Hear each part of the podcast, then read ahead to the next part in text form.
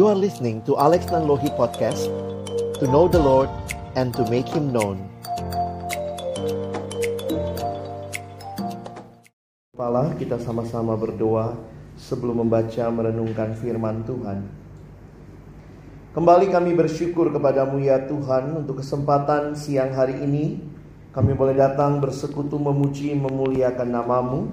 Dan tiba waktunya bagi kami untuk membuka firman-Mu ya Tuhan kami mohon ketika kami membuka firman-Mu, bukalah juga hati kami. Jadikanlah hati kami seperti tanah yang baik. Supaya ketika benih firman Tuhan ditaburkan itu boleh sungguh-sungguh berakar, bertumbuh dan berbuah nyata di dalam hidup kami. Berkati hambamu yang menyampaikan dan setiap kami yang mendengarkan. Tuhan tolonglah kami semua. Agar kami bukan hanya menjadi pendengar-pendengar firman yang setia, tapi mampukan dengan kuasa dari rohmu yang kudus, kami dimampukan menjadi pelaku-pelaku firman-Mu di dalam hidup kami, di dalam masa muda kami. Bersabdalah ya Tuhan kami umatmu sedia mendengarnya dalam satu nama yang kudus, nama yang berkuasa, nama Tuhan kami Yesus Kristus, kami menyerahkan pemberitaan firman-Mu. Amin. Shalom. Selamat siang teman-teman sekalian. Kita bersyukur kepada Tuhan buat kesempatan siang hari ini boleh beribadah bersama. Tema yang diberikan bisa tolong slide-nya.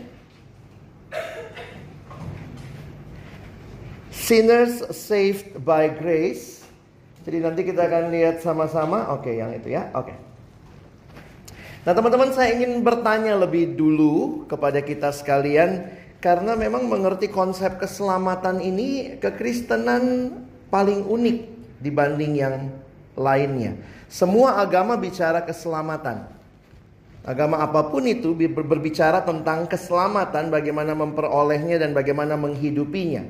Tetapi kalau kita memperhatikan Alkitab memberikan kepada kita satu pemahaman yang boleh dikatakan unik karena berbeda dengan semua pandangan yang lain. Sementara ada kesamaan antara semua pandangan yang lain tapi kekristenan memberikan hal yang unik. Nah, hari ini saya ingin menolong kita belajar konsep ini dari sebuah cerita, ya.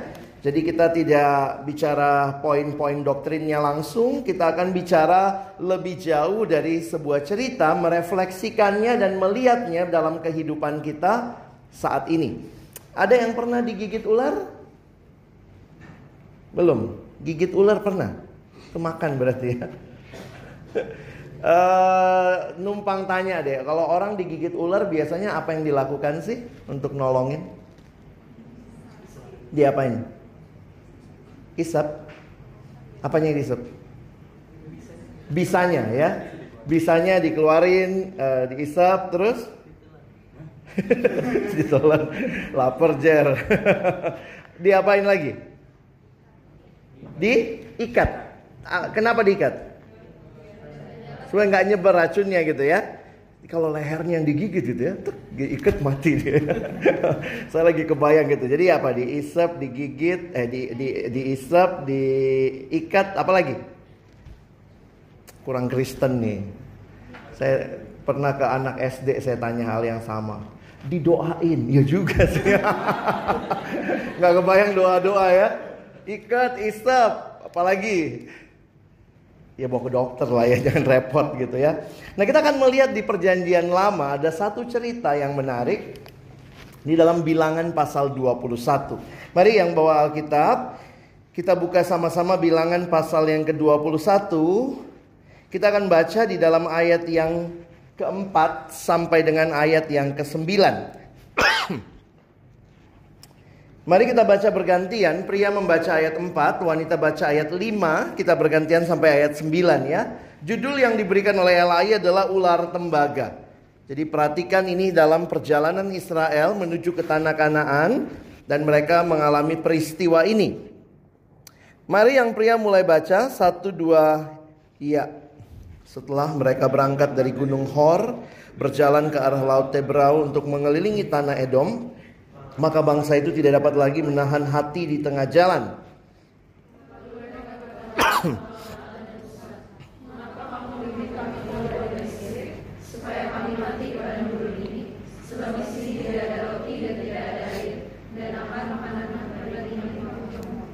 Lalu Tuhan menyuruh ular-ular tedung ke antara bangsa itu yang memagut mereka sehingga banyak dari orang Israel yang mati.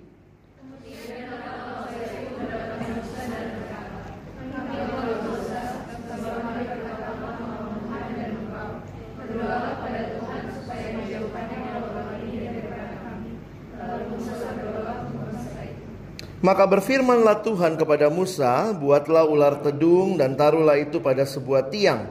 Maka setiap orang yang terpagut, jika ia melihatnya akan tetap hidup.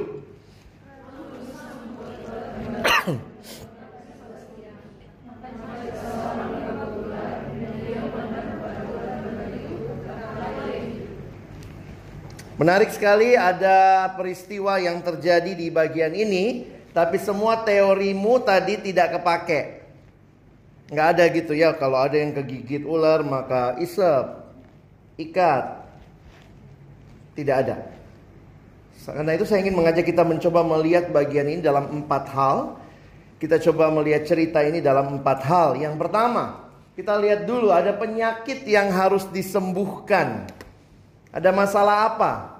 Kalau kita lihat ada uh, ada sebab akibat di sini begitu ya. Kita melihat Israel sebagai umat Allah, bangsa milik Allah, sedang dalam perjalanan dituntun Allah di padang gurun dan kalau kita perhatikan ini sedikit kalau mau lihat petanya, ini Gunung Hor. Ini tanah Edom. Jadi mereka kan masuk melalui rute timur gitu ya. Kalau kita lihat Israel mereka harus masuk dari sini. Sebenarnya menarik loh kalau kita pelajari sejarahnya Israel itu eh, apalagi peta geografisnya dari Mesir, ini Mesir di sini. Dari Mesir pergi masuk ke tanah Kanaan tidak ada laut yang harus diseberangi. Ya? Mana lautnya? Gak ada dari sini mah jalanannya begini. Tuhan nggak pimpin mereka begitu. Lihat ya Tuhan pimpinnya ke bawah sini. Laut ini yang dibelah. Udah gitu naik lewat sini. Bukan lewat sini langsung, naik lewat sini sehingga ini ada sungai Yordan yang harus dibelah lagi, diseberangi lagi. Jadi memang menarik kalau kita memperhatikan dan di tengah-tengah jalan kalau kita lihat ceritanya melalui tanah Edom maka bangsa itu tidak dapat lagi menahan hati di tengah jalan. Lalu mereka mulai komplain sama Musa. Lihat komplainnya. Mengapa kamu memimpin kami keluar dari Mesir supaya kami mati di padang gurun ini? Ngeri banget ngomongnya ya. Di bagian lain dia bilang apa kurang kuburan di Mesir. Sehingga kami harus mati di sini. Sehingga perhatikan di dalam terjemahan yang lain ayat 4 sampai 5 dalam bahasa Indonesia sehari-hari menggunakan kata ini. Habis kesabarannya dan mengomel terhadap Allah dan Musa. Dan dilanjutkan di ayat yang kelima, mereka berkata begini ya. Kami muak dengan makanan yang hambar ini. Apa sih yang mereka makan selama perjalanan? Mana. Sementara kalau kalian cek tentang mana, di beberapa bagian itu kalimatnya menarik nih. Mana roti dari surga, makanan mana di padang gurun sampai kedatangan mereka di Kanaan, karunia mana tidak selalu mereka hargai sebagaimana mestinya. Nah perhatikan ada ayat lain yang mengatakan pada waktu pagi mereka temukan mana di padang gurun rupanya seperti ketumbar dan bentuknya seperti damar bedola. Nah bilangan pasal yang ke-11 ayat yang ke-8 ini kemudian uh, ada kalimat lah, ada penjelasan atau ada keterangan rasanya manis seperti kue madu. Jadi waktu ngomong ma ma hambar itu itu penistaan bener ya. Itu kayak kita lah ya, Tuhan udah kasih banyak hal, tetap aja komplain. Mengapa Tuhan? Kenapa hidupku susah padahal udah banyak banget senengmu? Gitu ya. Sehingga mana itu adalah bukti kesetiaan Allah kepada umatnya. Allah setia kepada Israel, buktinya Allah memberikan mana kepada mereka. Karena mereka kemudian komplain terhadap kesetiaan Allah, mereka melawan Allah, ingat ini akarnya dosa, manusia selalu mau jadi Allah. Sehingga perhatikan di dalam ayat yang ke-6. Lalu Tuhan menyuruh ular-ular tedung. Itu siapa sih? Kayak apa sih ya? Kalau lihat terjemahan bahasa Inggrisnya menarik. A, a fiery serpents. Jadi ini menarik untuk memperhatikan. Ini adalah hukuman Allah dikasih fiery serpents among the people and they beat the people so that many people of Israel die. Teman-teman, kayak apa ular tedung itu? Dalam satu penyelidikan yang saya lakukan dikatakan begini. Fiery serpent disebut demikian karena akibat gigitannya akan menimbulkan rasa panas bagaikan terbakar pada mereka yang tergigit. Dimulai dengan rasa panas seperti terbakar dari seluruh tubuh, di seluruh tubuh, seperti api yang tidak bisa padam. Demam, rasa dahaga yang amat sangat sampai akhirnya meninggal. Jadi bukan langsung dipatok, digigit, mati, tapi penderitaannya mengerikan. Seorang penafsir Alkitab menggunakan atau mencoba melihat gambaran ini dia mengatakan penulis kitab bilangan secara khusus menyoroti suatu gambaran yang luar biasa dalam bagian ini. Gejala yang terjadi pada tubuh mereka akibat gigitan ular ini sebenarnya mencerminkan hal, hal terdalam di hati mereka yang menolak Allah. Ada perasaan dahaga yang tidak terpuaskan dan berakhir pada kematian. Teman-teman, waktu saya merenungkan ini ya, Seringkali Tuhan pakai peristiwa-peristiwa yang di dalamnya saudara dan saya juga bisa belajar sesuatu. Seperti orang yang tergigit atau digigit oleh ular tedung itu, ada perasaan haus dahaga yang luar biasa. Demikian juga sebenarnya gambaran manusia yang melawan Allah. Ada dahaga yang tidak terpuaskan. Kenapa? Karena memang kita sudah tahu ya, sejak Allah, awal Allah menciptakan manusia, manusia adalah ciptaan Allah. Sebenarnya doktrin ini, konsep ini menjadi satu konsep yang membuat manusia harusnya sadar kita itu nothing without God. Tanpa manusia, Allah tetap Allah. Tapi tanpa Allah, manusia nothing. Kita itu diciptakan oleh Allah kita itu makhluk yang harus bergantung kepada Allah. Sehingga kepuasan sejati kita adalah kepuasan di dalam pencipta. Kalau saudara dan saya mau kepuasan yang sejati, jangan dicari dari ciptaan. Kategori ciptaan, baik itu seseorang, pacarmu ke, pasanganmu, orang tuamu, it will never satisfy you. Itu kategorinya ciptaan. Sesuatu uang, harta, apa saja you can name it. Penciptalah yang bisa memberikan kepuasan. Karena itu gambaran kepuasan bukan dari yang horizontal, tapi dari Allah. Sehingga saya mengutip kalimat dari John Piper, dia mengatakan kalimat ini. Dosa adalah apa yang manusia lakukan ketika hatinya tidak puas dengan Allah. Saya banyak merenungkan banyak definisi dosa begitu ya. Salah satunya pelanggaran hukum Allah, dosa memberontak kepada Allah. Tapi ini bagian yang saya renungkan belakangan ini, dosa adalah apa yang manusia lakukan ketika hatimu, hati manusia tidak puas dengan Allah. Sehingga dosa itu artinya manusia mencari kepuasan di luar Tuhan. Sehingga ini pertanyaan yang ditanyakan oleh seorang teolog bernama John Stott. Dia mengatakan begini, bayangkan kalau Allah satu-satunya pribadi yang bisa kasih kepuasan ditolak oleh manusia. Apalagi yang bisa kasih kepuasan. Itu yang terjadi di Taman Eden. Coba bayangkan apa yang terjadi kalau Allah saja ditolak. Satu-satunya pribadi yang bisa kasih kepuasan sejati itu pun manusia tolak. Gambarannya mengerikan. Ketika manusia menggantikan Allah dengan ciptaan manusia menukar bagaikan menukar emas dengan pasir. Trade for nothing.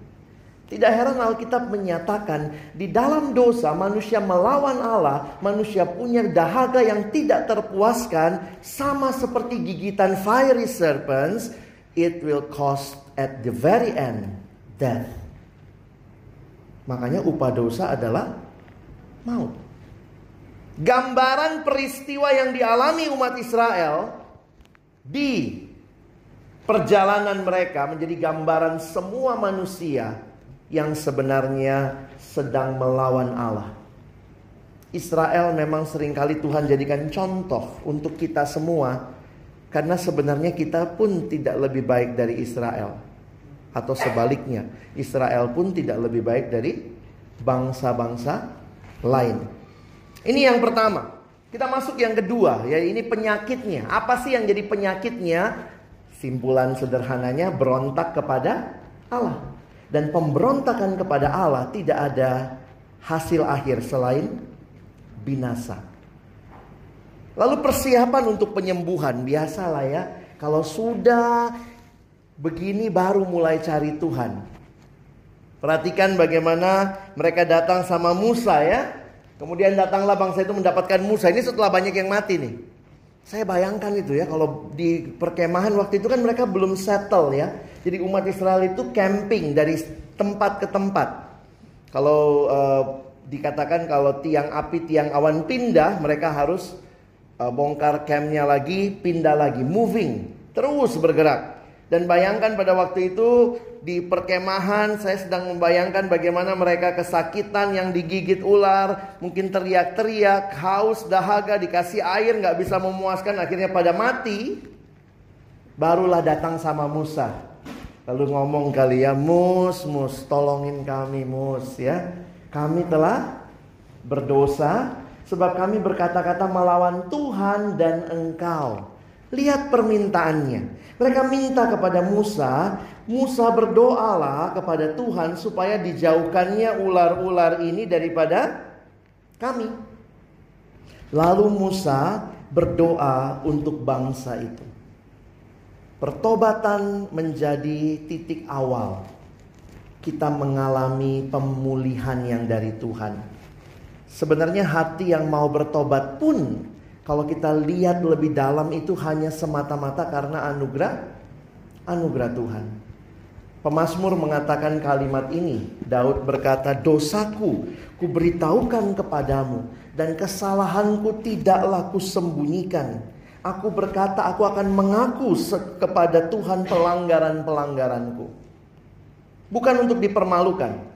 Kalau teman-teman punya pergumulan dosa, ingatlah mengaku di hadapan Tuhan bukan untuk dipermalukan, dipersalahkan. Kadang-kadang kita sebelnya kalau orang tahu dosa kita malah nuding-nuding gitu ya. Udah berubah pun masih ditunjuk-tunjuk. Tapi kalimat ini sangat menghibur. Engkau mengampuni kesalahan karena dosaku. Persiapan untuk penyembuhan ini mereka mengalami atau menghadapi satu pertobatan atau persiapan hati yang menarik adalah lihat mereka mintanya agar ular-ular itu dijauhkan. Sebenarnya kan gampang ya. Kalau ular dijauhkan selesai masalah. Tapi ternyata bukan itu obat yang diberikan. Nah di sini balik lagi tadi ya. Gimana kalau digigit ular? Tuhan nggak bilang Musa kalau kamu digigit ular maka ikat, isap, bawa ke dokter. Bahkan nggak ada formula itu sama sekali. Ini agak something kayak mistis gitu ya teman-teman ya. Coba lihat Tuhan bilang apa. Buatlah ular tedung dan taruhlah itu pada sebuah tiang. Makanya sampai hari ini lambang dunia kesehatan adalah Pernah lihat kimia farma? Nah lambang dunia kesehatan tuh ini dari sini gitu ya Buatlah ular tedung dan taruhlah pada sebuah tiang. Maksudnya ular tedung dari tembaga taruh pada sebuah tiang. Ingat mereka lagi camping. Jadi nampaknya ditaruh di tengah dari semua tempat bisa terlihat. Lalu dikatakan maka setiap orang yang terpagut berarti ularnya masih ada apa belum? Tuhan kok nggak solve the problem? The root cause of the problem is ular. Kok itu nggak diselesaikan? Malah Tuhan bilang buat ular tedung, taruh itu pada sebuah tiang, maka setiap orang yang terpagut jika ia melihatnya akan tetap hidup. Lucu ya?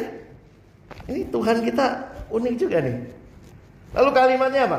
Lalu Musa membuat ular tembaga dan menaruhnya pada sebuah tiang. Maka jika seorang dipagut ular dan ia memandang kepada ular tembaga itu, ia tetap hidup. Unik ya caranya. Saya saya suka iseng gitu ya. Saya kebayang kalau saya jadi orang Israel waktu itu ya. Coba misalnya digigit ular ya. Ya udah ularnya gigit nih. Ya, gigit gigit terus saya liatin eh, eh gak mati eh, gitu ya. Karena kan bayangkan, kalau kegigit apa yang harus dilakukan? Lihat ular. Mungkin ada yang ah malas lihat ular. Coba abis kegigit, hmm, nggak apa-apa. Lu lihat gua nggak lihat. Yang satu mati. Tapi gampang sekali, mudah sekali. Tapi kita belajar dua hal. Ini prinsip doktrinnya saya tarik dari sini.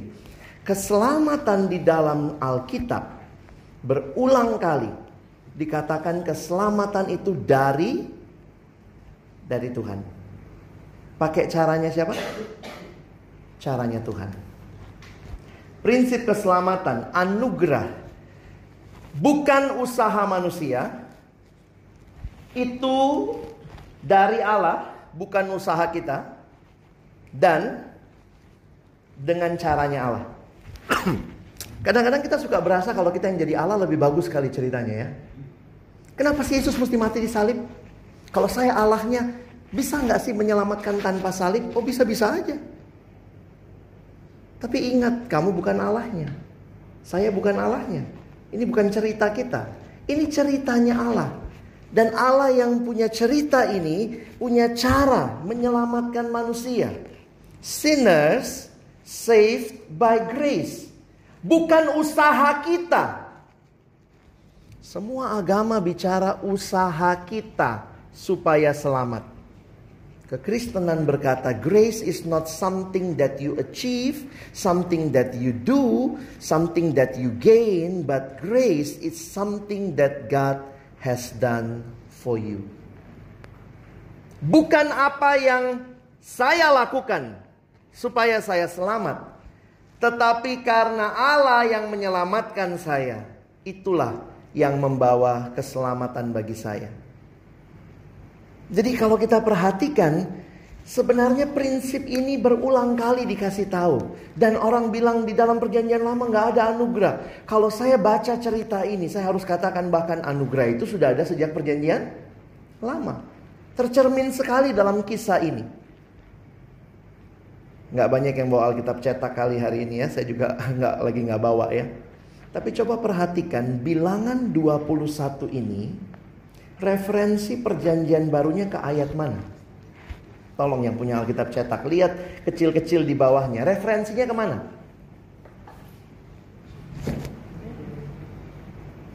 Sel ada ayat ayat di bawahnya?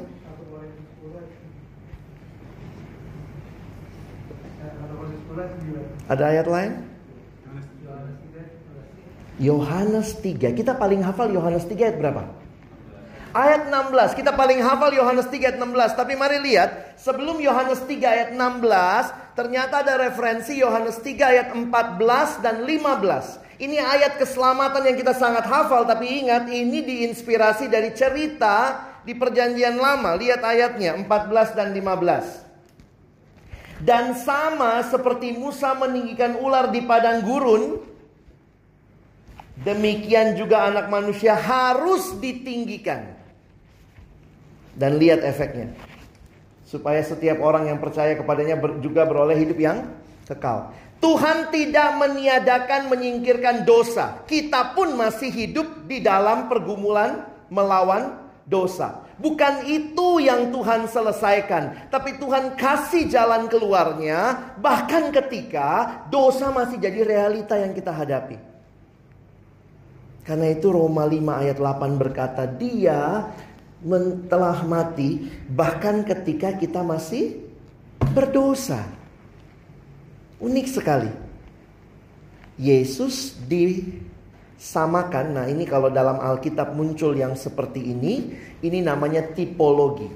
Jadi satu peristiwa yang sudah pernah terjadi di perjanjian lama di refer oleh orang perjanjian baru untuk mengajak kita melihat sama seperti Musa meninggikan pada uh, meninggikan ular di padang gurun. Berarti apa? Cara Allah menyelamatkan umat manusia. Di perjanjian lama, cara Allah menyelamatkan Israel pakai caranya Allah, sumbernya dari Allah, maka di perjanjian baru juga caranya dari Allah, sumbernya dari Allah. Sama ya? Dosa itu masalah kita. Tapi tidak ada satupun dari kita yang bisa punya solusinya. Sepupu kita mau pakai timbangan. Apalagi di bulan yang semua kayaknya di double ya. Kayak lagi main game. Bulan ini lakukan ini triple, lakukan ini double. Kenapa? System point. We think we can solve the sins problem dengan sistem point. Ada yang sedikit lebih rendah hati nggak mau pakai sistem point, mungkin pakai sistem karma. Sehingga dia mengatakan ya sudah, karena manusia akan hidup terus menerus, maka karma baik, karma jahat. Orang Kristen banyak yang goblok juga bilang iya hati-hati lu karma, percaya karma. Loh karma tuh kan ada. Ya ada buat mereka. Buat kamu kalau percaya karma, kamu gak ngerti kekristenanmu. Semua hukuman dosa sudah ditanggung oleh Kristus di kayu salib. Loh, tapi mungkin gak ada konsekuensi. Namanya konsekuensi dosa, bukan karma. Kamu gak belajar tadi malam. Paginya ujian gak bisa. Bukan karma itu. Itu konsekuensi gak belajar. Karena karma itu sebenarnya mereka mau juga sistemnya memang sistem poin juga. Berusaha menyeimbangkan neraca. Jadi ini anak FE semua kali ya. Menyeimbangkan. Kalau bisa impas, maka nanti kalau impas, nah cuma dia puternya berkali-kali tuh. Kalau belum impas sang sekarang, maka dia reinkarnasi lagi. Jadi sesuatu nanti muncul lagi. Terus demikian. Kalau mungkin manusia menyelamatkan dirinya, Yesus nggak mesti datang. If we have the solution for sin, then we need no God, no Savior. Tetapi sin itu adalah masalah kita, but the solution is from God. Sehingga waktu bicara jawaban untuk hidup yang manusia cari itu ada dalam Yesus. Searching for the answer to life, Jesus, you have found him. Saya suka bilang nih cari di mana tuh ya? Keyboard S-nya dua gitu. Karena itu gambaran Yesus seperti ular itu sayangnya memang ular itu kan satu ular tedung akhirnya memang Israel gagal juga ya ular itu disembah jadi berhala di dalam kitab dua raja-raja atau satu raja-raja akhirnya itu di um, itu masih dipertahankan dikasih nama apa ini ada yang ingat yang juara kuis Alkitab? Siapa nama ular itu dikasih nama kan nama mereka? Nehustan. Ya nanti coba baca Alkitabmu ya. Jadi banyak ceritanya. Nah, saya melihat kenapa waktu dapat gambar ini kan ini gambar siluet hidup Yesus dari lahir sampai bangkit. Tapi memang perhatikan fokus hidup Yesus di mana? Di mana dia berkata sudah selesai? Di kayu salib. Karena di situlah hutang dosa kita diselesaikan. Saya kutip kalimat Billy Graham, dia mengatakan salib adalah bukti termulia dari kasih Allah. Salib menyingkapkan kasih yang terbesar di dalam dunia. Dan perhatikan untuk itu Tuhan sudah bayar harga yang sangat mahal untuk penebusan kita. Kalau melihat ular itu kita bisa selamat. Orang perjanjian lama bisa selamat. Maka ternyata yang tergantung di kayu salib adalah anak Allah sendiri. Dan anak Allah yaitu Yesus Kristus. Dia menggantikan hukuman yang harus saudara dan saya tanggung. Jadi beda tuh kalau sama ular itu kan ya dia cuma simbol ya. Tapi Yesus menjadi korban yang mampu menggantikan. Salib menunjukkan betapa seriusnya dosa kita, Tapi salib juga menunjukkan betapa luar biasanya kasih Allah. Apa yang terjadi di kayu salib? Kita baca 2 Korintus 5 ayat 21 ya. Satu dua ya. Dia yang tidak mengenal dosa telah dibuatnya menjadi dosa karena kita supaya di dalam dia kita dibenarkan oleh Allah. Perhatikan, siapa dia yang pertama? Yesus yang tidak mengenal dosa telah dibuatnya siapanya? Allah menjadi dosa karena kita. Dia menjadi tumbal dosa, bukannya dia berdosa, tapi Allah memberikan atau mengizinkan Yesus menjadi tumbal dosa, sehingga kita yang harusnya binasa, kita dibenarkan oleh Allah. Nah, ini satu hal yang luar biasa. Setiap kali engkau mengingat salib Kristus, ingatlah dosamu sudah dibayar lunas. Kadang-kadang mas, masih ada orang sekarang yang mau jadi juru selamat. Makanya Johannes uh, Martin Luther bilang begini ya, salah satu sindrom atau salah satu kecenderungan manusia berdosa selalu merasa dirinya juru selamat. Kita tuh selalu mau adding something to the finished work of redemption that Jesus has uh, uh, had accomplished for us. Kita selalu mau nambahin. Karena apa? Kayaknya kita nggak apa ya? Nggak mau sesuatu tuh benar-benar gratis begitu ya. Kan Tuhan bilang semua udah dibayar lunas. Tuhan saya bayar dikit dong. Kenapa? Karena dosa manusia selalu mau punya sesuatu yang dibanggakan. Kalau ada kontribusi saya sedikit dalam keselamatan, rasanya all the glory to God and also me. Jadi ada sesuatu yang kita mau.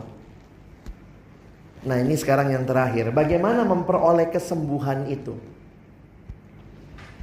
Sebenarnya yang menarik di perjanjian lama dikatakan begini. Waktu ular itu ditaruh, bagaimana orang bisa selamat? Caranya? Li, lihat. Lihat itu kerja atau bukan sih? Ini memang jadi perdebatan nih. Lihat itu kerja apa bukan? Kalau lihat itu bisa juga begini. Terlihat kan? Nggak usah. Jadi makanya sebenarnya begini. Penghayatan Alkitab tentang melihat itu bukan kerja berat. Kegigit. Set. Gitu doang.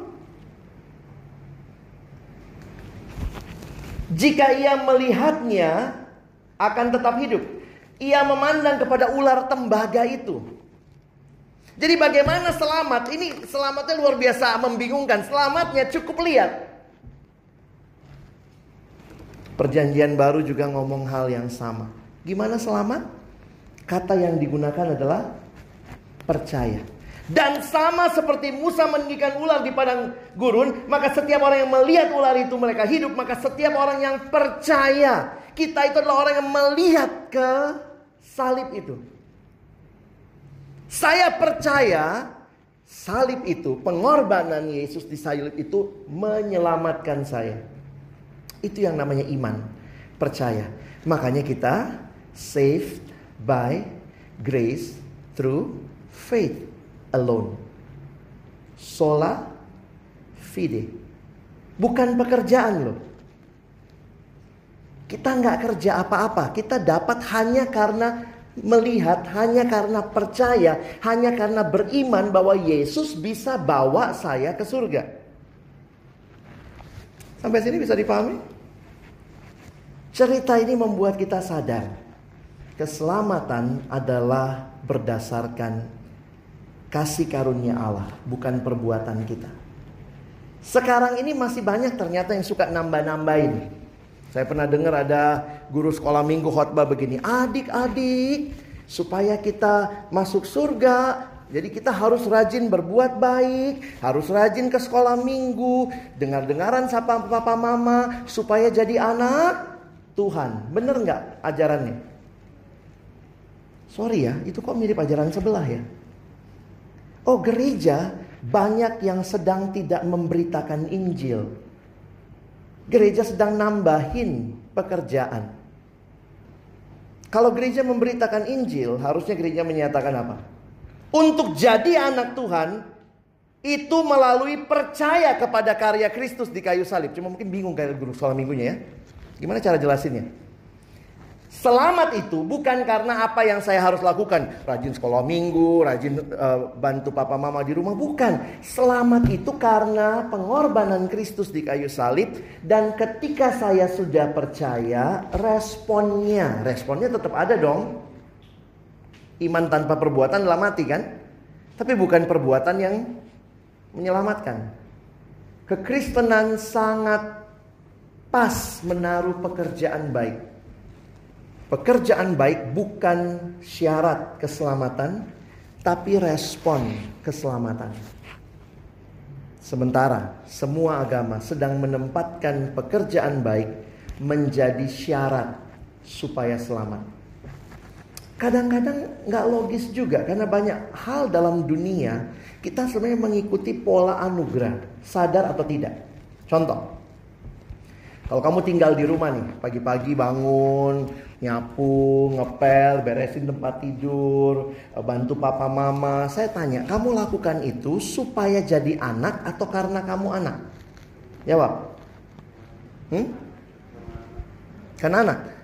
Atau ada yang habis bangun tidur, nyapu, ngepel, terus bikin proposal. Bapak, mama, terima saya jadi anak. Dibilang gila kau. Kasihan anakku ya, udah kuliah tinggi-tinggi gila. Jadi tidak ada upaya kita menjadikan kita anak karena itu terjadi dari natural orang tua kita lahir. Tetapi yang kita lakukan itu supaya jadi anak bukan itu karena kita anak. Ngapain saat teduh tiap hari? Ngapain rajin ke gereja supaya jadi anak? Loh, kalau itu bisa menjadikan kita anak di surga, balik balik lagi sistem poin. Saat teduh nggak bolong berapa poinnya? Saat teduh bolong terus, berapa poinnya? Loh, asik juga gak bang kalau kayak gitu ya. Berarti nggak usah saat teduh ya. Kan kata abang bukan itu yang menyelamatkan.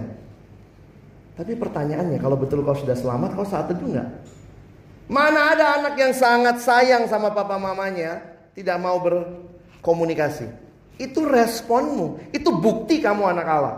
Jadi kalau ada yang bilang, tapi bang kalau begitu ya saya nggak usah saat teduh, nggak usah doa. Pertanyaan saya bukan ininya, kau anak Allah bukan? Kalau kau anak Allah itu responmu. Kalau ini kok nggak kau lakukan, yang saya pertanyakan kau anak Allah atau bukan? Jangan ngaku-ngaku. Anak tetangga aja. Contoh lagi. Mana duluan? Status dulu kita dapat baru aktus, baru action. Atau action dulu baru dapat status. Dunia sistemnya action dulu baru dapat status. Tapi kan nggak begitu sebenarnya.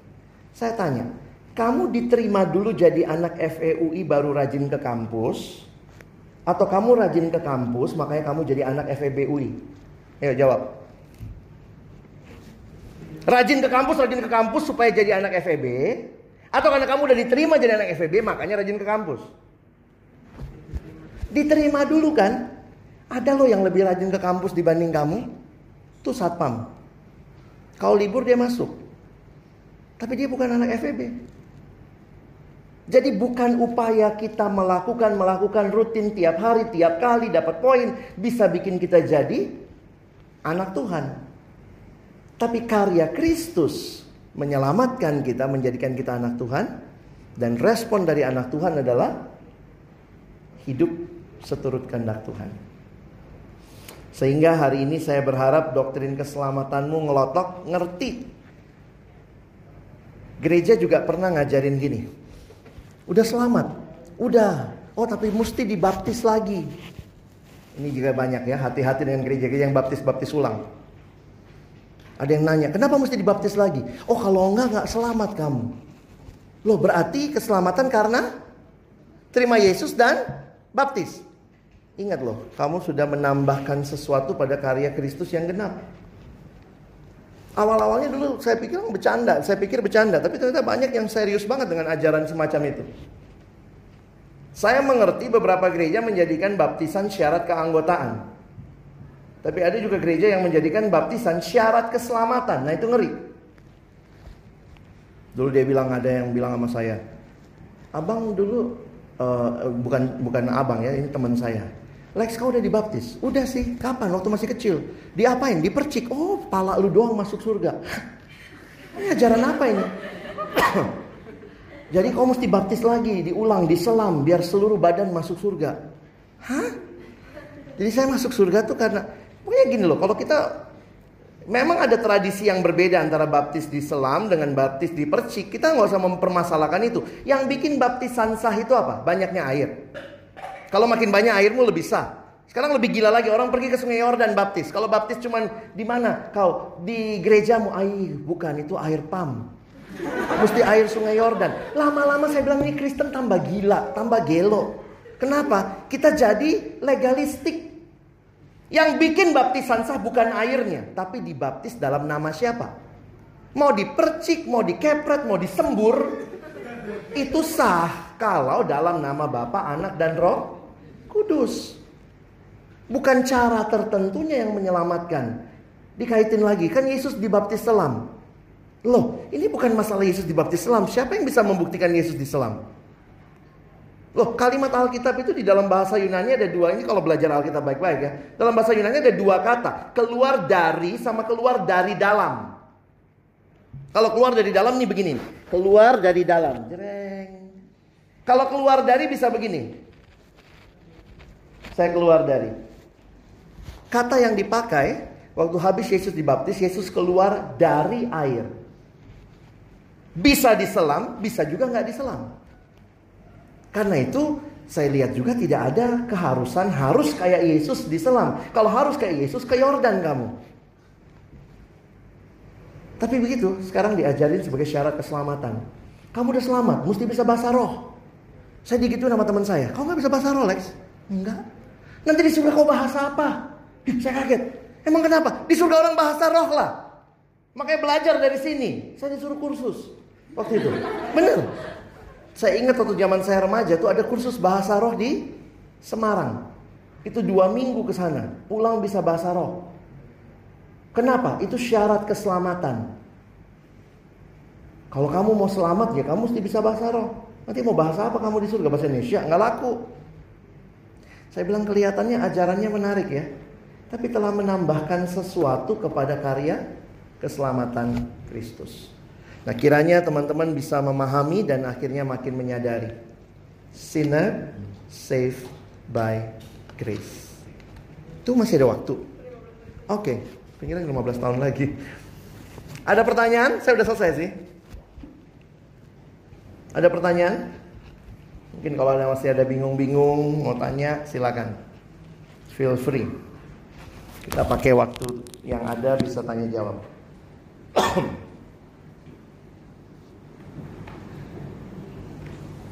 Hmm, silakan. Bisa dielaborasikan lagi bang tentang yang respon tadi. Respon ya? Iya. Kan tadi kan pembahasannya hmm. banyak tentang kita save by grace gitu. Sekarang apa? Di dalam semboyan reformasi sebenarnya ada kalimat lanjutan yang menarik. We are saved by grace alone, but by faith which is not alone. Saya ulangi ya. Nanti kalian bisa cari itu. We are saved by grace alone, uh, sorry, by faith alone. Jadi kita selamat hanya karena iman kepada Tuhan, tetapi diselamatkan dalam iman yang tidak berdiri sendiri. Kira-kira begitu. Karena itu dikaitkan dengan iman itu harus punya respon, bukti dari iman. Iman tanpa perbuatan adalah mati. Nah, sehingga saya harus katakan begini, di dalam bukti iman, perbuatan baik itu itu sesuatu yang memang juga bisa ditipu sih. Maksudnya ditipu begini. Bisa orang kelihatan rohani melakukan hal-hal rohani. Tapi apakah dia rohani atau tidak, dia beriman atau tidak itu memang urusan dia sama Tuhan. Karena itu di dalam Alkitab Yesus sendiri mengatakan begini, lalang dan gandum dibiarkan tumbuh sama-sama. Nanti pada akhirnya baru ketahuan ini lalang atau gandum. Karena itu juga jangan menghakimi satu sama lain. Itu bukan urusan kita.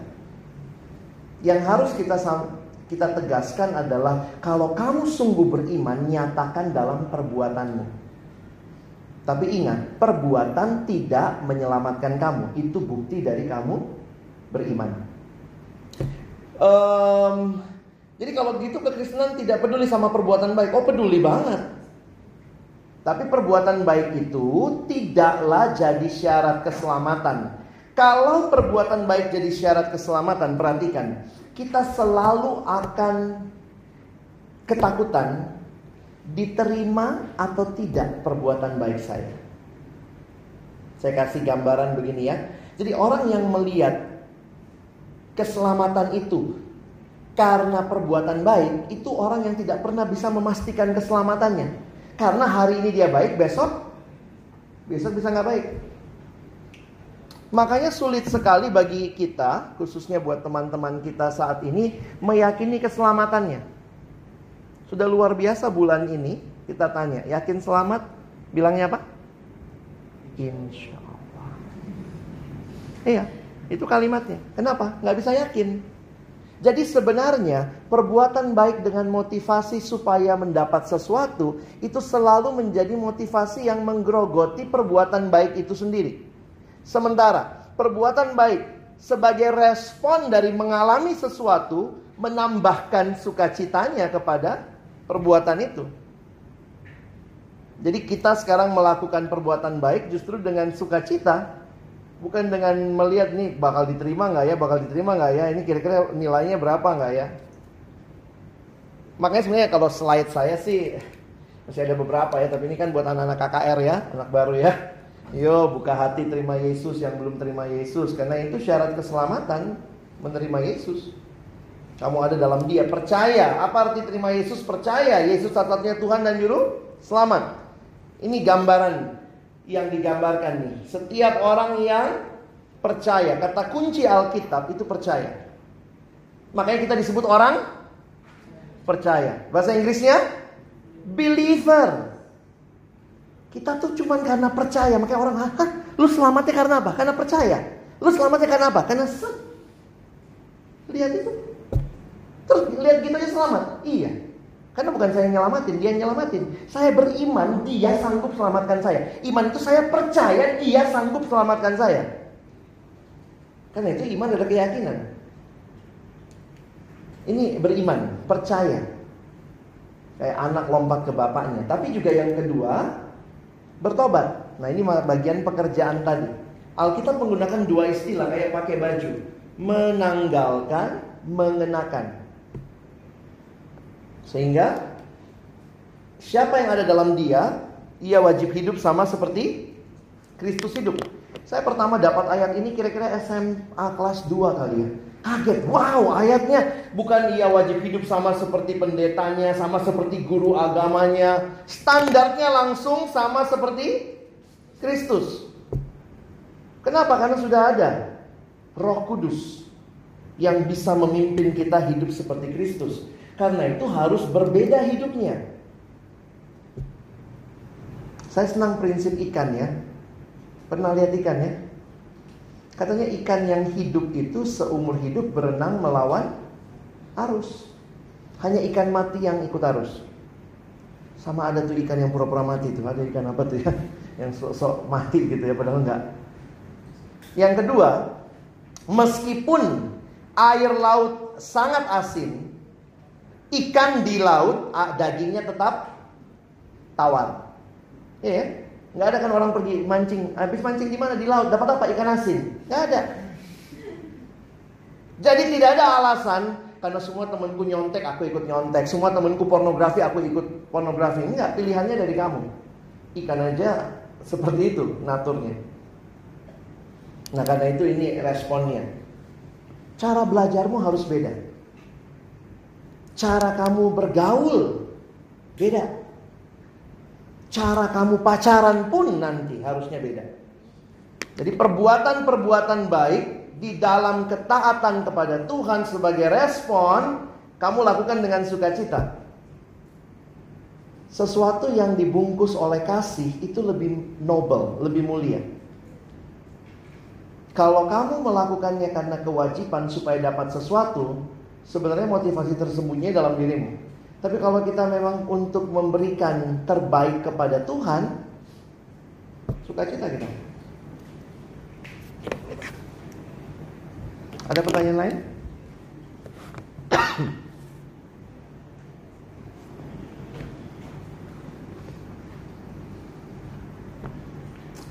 Oke, kalau nggak ada sih nggak apa-apa ya.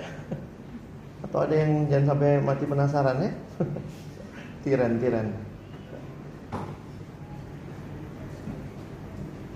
Iya, sebagai orang yang sudah diselamatkan, ini ya yes to God no to sin.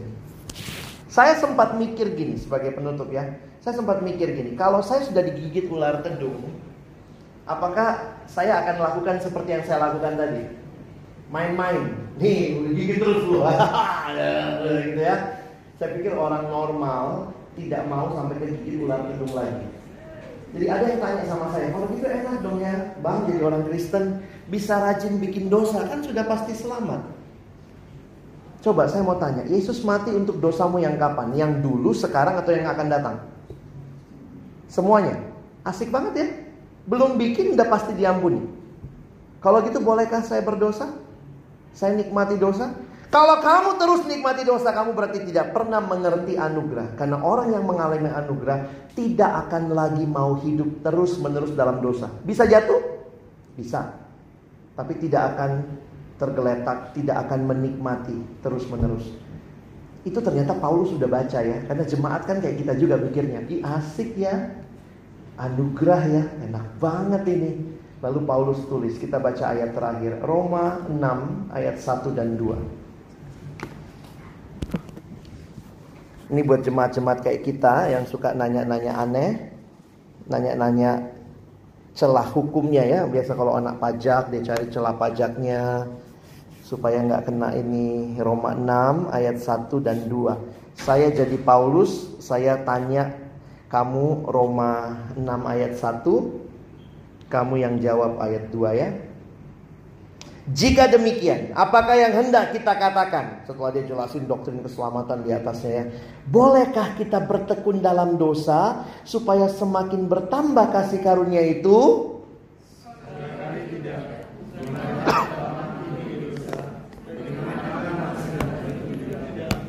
Paulus langsung mengingatkan, kamu udah mati kan? Jangan hidup lagi dalam dosa. Jadi kiranya setelah kau mengalami anugerah, mencintai Tuhan sungguh-sungguh, responmu adalah I want to live out my life to glorify you, to honor you. I just want to pleasing you, my Lord. Ya, mari kita berdoa. Tuhan terima kasih banyak untuk setiap pengajaran firman yang boleh kami terima hari ini. Hamba berdoa bagi adik-adikku di tengah-tengah pergumulan kami. Terus dalam hidup mengikut engkau. Seringkali kami sadar kami lemah, kami gagal. Tapi Tuhan anugerahmu mengangkat kami kembali, memberikan kami kembali kesempatan untuk memandang ke salib itu.